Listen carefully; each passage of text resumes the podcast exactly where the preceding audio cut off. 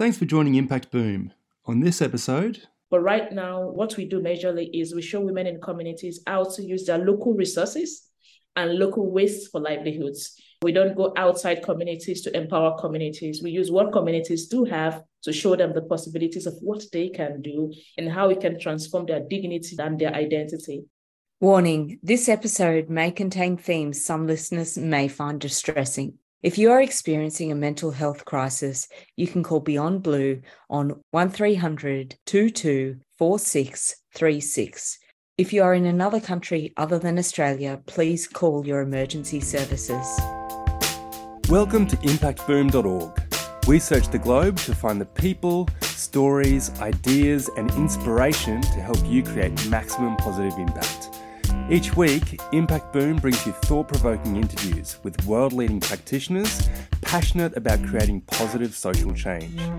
These designers, social entrepreneurs, educators, innovators, thinkers, and doers share their projects, initiatives, thoughts, and insights on creating a better world. You can find all the stories, links, and other great content at impactboom.org Follow us on Facebook or Twitter for the latest updates, or subscribe to the newsletter or on iTunes. Thanks for listening to episode 417 of Impact Boom. My name's Sarah, and I'm passionate about visioning, empowering, and contributing to initiatives and enterprises causing positive transformation globally and locally. And today we're speaking with Tony Joy, the founder and director of Durian. With nearly a decade of actively working in social enterprise, Tony Joy is passionate about rural development. As the founder of Durian, she supports marginalised groups such as rural people, especially women and girls in Nigeria, to lead better lives. A recipient of multiple awards, Tony is desirous of engaging women and communities to lead in the process of change as they create their rural communities of the future one that is circular, creative, and empowered by rural women. She's also a leader in the conversation on meaningful development for rural communities. On today's episode, we'll discuss how Tony and her team are equipping women in rural communities with the skills and perspectives they need to be self sufficient, as well as the powerful flow on benefits for communities as they transform local waste and resources into livelihoods. Tony, it is a joy to have you here. Thank you. Thanks for the invitation and thanks for having me. You're welcome. Can you please start off by sharing a little bit about your background and what's led to where you are now? Oh, thank you. So I have a pretty much roller coaster of a story. That's the way I'll put it, because of different experiences have led to me being the person I am today. Starting off by losing my dad when I was 12, growing up in a very simple home, I was pretty much attached to my father. So losing him at 12 meant that I've lost so many things and everything. And having lost my dad at 12, I was thrown into a world of confusion. I didn't really know what I was doing anymore. I didn't know why I existed. And that was because it was the only one who saw me for so many reasons. So I grew up a tomboy, and for so many reasons, I was on the margins in the bigger space, even within the family and all of that. I was just one strange being who is a lady, but then looks like a guy even from childhood, and everybody's trying to mm-hmm. bend me, mold me, fix me, correct me to just be ladylike and all of that. It was only my dad I could sit with and really just share my heart. And then when I lost him, I crashed and I didn't have anybody to go to anymore. All I could remember very well is the resounding voices of people who told me I was useless, I would amount into nothing, I was good for nothing, I'm such a waste. Those are things that I could remember very well as at that point at 12, 13. And that's led me to thinking, contemplating suicide, which I did. I tried committing suicide twice. I did when I was between 14 and 16. I had tried it, even early 12 years, I tried running in front of a moving vehicle. That's when I lost my dad because I was tired of living. I felt like he's gone, I should go. Nobody's going to listen to me, nobody cares. As if that was not enough, the voices of the people never went silent. They were always saying something about me. They always had something to say about how I look. And they always had something to say about me just being a child, which I had no control over it. And it wasn't my fault that I'm this way, but people never saw that. They just saw someone they could stone with words negative. And so this negativity dwelt in me for a very long time. And I hated myself. I hated living. I hated the fact that I was this person. I never believed I looked good. I never believed I would amount into anything. I never believed anything. So at 16, I ran away from home in the guise of going into the university. But I actually did get into the university the next year, but I pretty much ran away from home early enough. And, and that was because I was tired. Then I thought that I would go into a world that was filled with joy. I felt like I was going into a world that was filled with acceptance. I was living in this euphoria in my head, and now I'm free. But it was a direct opposite because I was young. I didn't have money. I didn't have nothing. And so I was thrown into a world of poverty. I was thrown into a world of hunger, homelessness. I had to struggle my way through everything you can think of. I experienced different kind of assault, insult, everything I ran away from that I thought was bad. I faced 100 degree increase in the level of that pain when I went out, but I couldn't go back because I told myself I wanted to go and stay away from negativity and all of that. The turning point came anyways. It was not all sad. The turning point came when I gained admission into university. I was sending myself through to school looking very rough and tattered because I couldn't take care of myself, but I needed to go through school because I wanted to become something. I just wanted to tick that box and say, yes, I did it, even though I was tired, I did something for myself. But still, honestly, my self esteem was zero. My confidence was nothing to write home about. But interesting thing is, even in this, my same shirt and same jean I would wear every day with my tattered bags and looking scruffy and not always well kept and hungry sometimes people would come to me and ask, Tony, what can I do in this situation, right? People would always come and ask questions like, Tony, I'm, I'm in a difficult point in my life. What do you think I should do? Or they come to me and say, Tony, I do not understand this thing in class. Can you help me out with it? Just the fact that people could come to me in my nothingness and ask for my help made me feel like I was useful for once, I felt valuable. For once, I was in a big church, a congregation at the Catholic church, and then they would come to me and say, "We want you to lead these. We want you to manage these." I could do some instruments, so they needed me to play. And for once, I felt valuable, and that was a turning point for me. Even though my self-esteem and self-confidence and self-belief wasn't strong enough, I remember telling myself then that if I could pull myself out of this mess I would spend my life helping others see the value in themselves. And I'm going to do it as much as I can till the day I'm done, till the day I, I stop reading. I just want to show people that they are not what the society says they are. They are not the voices in their heard. They are beyond all of that. They can be, they can do, they can become anything they so desire to become. That's my journey. Wow, that is incredible. And as part of that, you created Durian, of course. So, mm-hmm. could you tell us a little bit more about the work that you're doing with your team, the why? It's a connection from the conviction I had with myself that if I can pull myself out, I would spend my time helping others like me feel better about themselves and do something.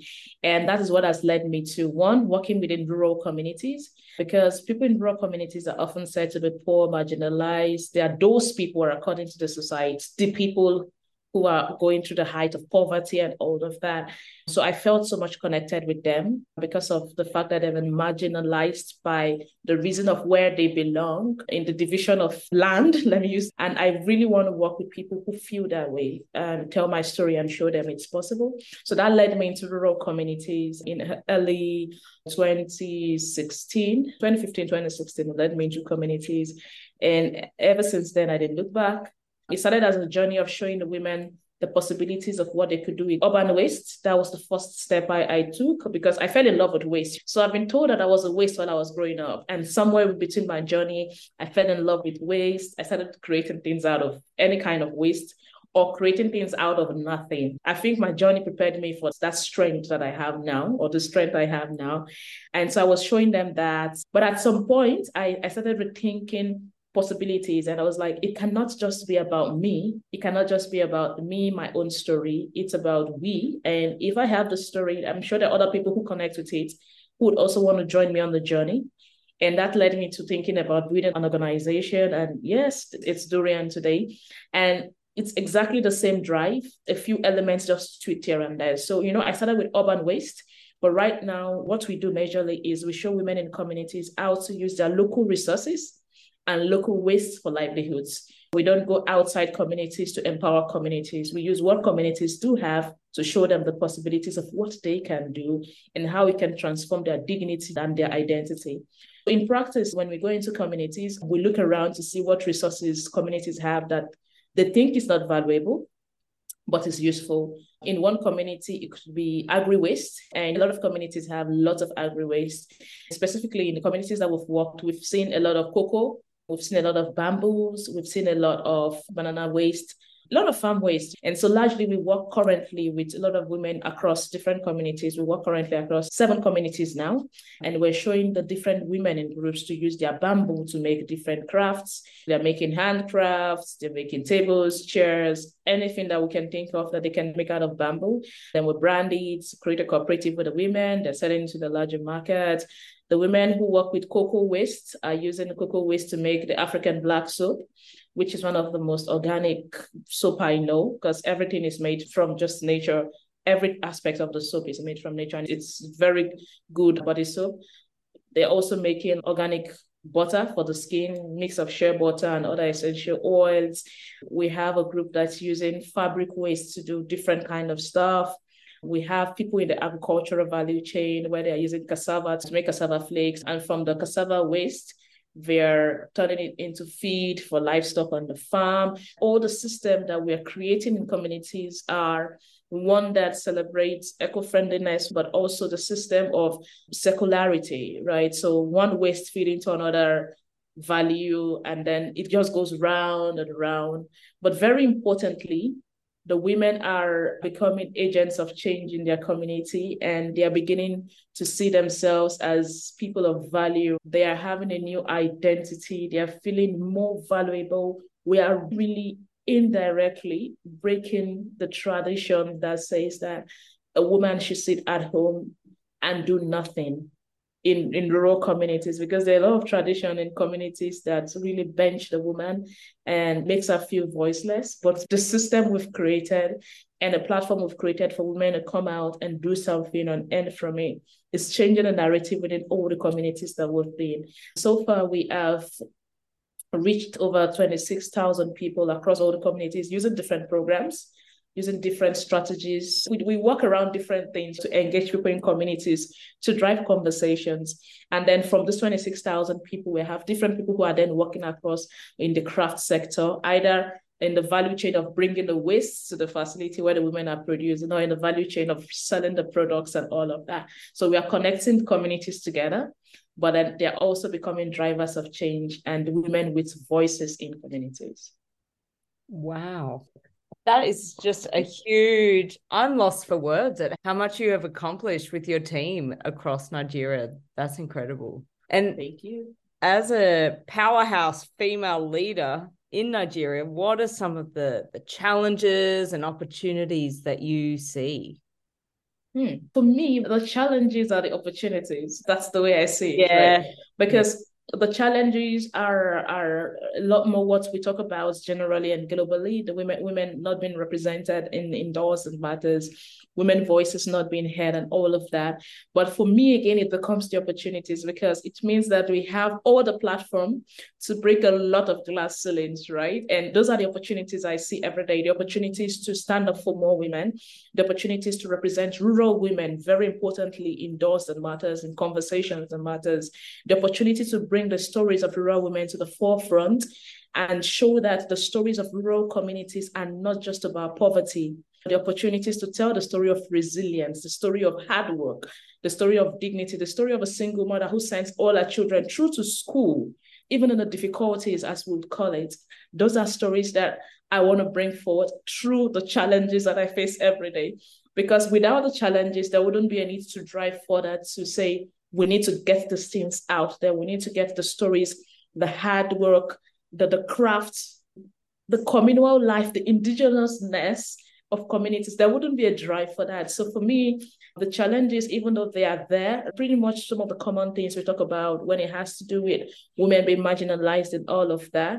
And then being a young woman, also, you walk into a room and you realize that you are the youngest person in a room of people who are making decisions about maybe a, a guideline for a project that would happen in the next two years. And you realize you're the youngest and nobody's listening to you because they're always attacking young people in this meeting. Young people are this, young people are that, young people are that. And then again, it gives an opportunity to prove it differently. The challenges are the opportunities and they work side by side. Absolutely. What are some inspiring projects or initiatives that you've come across recently that you feel are creating really powerful social change? So, because I work in the circular economy space, almost all the projects I see that I find very inspiring are within the space. I was pretty much inspired by what Texfad is doing in Uganda. They're using banana fibers to make fabric. And that is absolutely stunning for me because we have a lot of banana waste also here, banana stem. We have a lot with farmers here. And so I'm inspired by that. We're also looking forward to doing something like that here in Nigeria. I'm also inspired by the work of Ved Krishna. He runs Chuk. It's an Indian based company. What they do is convert sugarcane waste into sustainable products. So they create the slick plates and cups and all of that from the sugarcane waste which creates extra income for the farmers. I find all of this inspiring because it's really showing that something can be made out of nothing. And, and maybe that's why it's very much inspiring for me. Absolutely. So, to finish off, what are some books or resources that you would recommend to our listeners? This year, I've had to read a couple of books.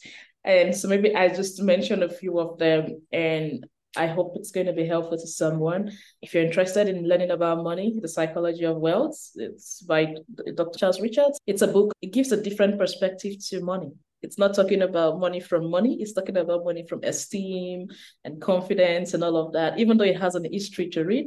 If you're thinking about learning something about habits, the power of habits, is a wonderful book by Charles George. I hope I pronounced that mm-hmm. well, but it's a very wonderful book about how you can change your habits and what you need to think about when you're changing habit.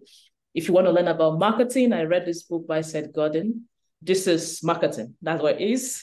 So it just breaks down marketing in the simplest form and you understand what you need to do and why you need to focus on the right things. I absolutely love this book because it gives a different perspective as the one I'm about to talk about now. It gives a different perspective to life and leadership. It's the book by Robin Sharma, The Leader Who Had No Title. I just love the book. For me, I find it deep because it shows a different aspect to leadership. Leadership becomes a lifestyle, not a title. For anybody who just wants to get a different perspective to leading without title, please, that book works.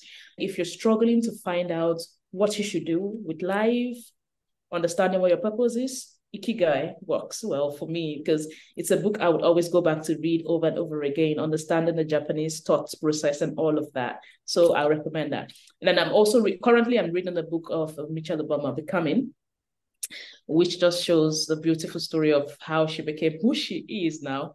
But I, I think her writing is absolutely interesting and incredible. So for, for anyone who just wants to have a time reading something interesting and looking through her story, that book works. Aside that, I, I would say for resources, anything could absolutely become a resource. That's the way I think, right? So, for instance, social media could become a resource. So, sometimes it could just be a group on LinkedIn that will be very inspiring, right? It could be a Facebook group that will be inspiring. It could be conferences like attending the SEWF conference, either online, offline. It could be following World Economic Forum's posts, FAO. It could be anything that could be very inspiring. So, most times, what I say with regards to resources is know exactly what it is that you want to learn and find the resources around you or the groups around you, either on social media or social media using websites that will make you connect with all the knowledge that you want to learn.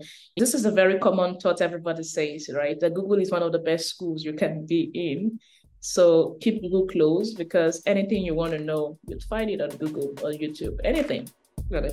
Thank you. Thank you. It's so wonderful to speak with you today. Tony. I hope we can connect very soon. Yeah, thanks for having me. Thanks for listening to Impact Boom.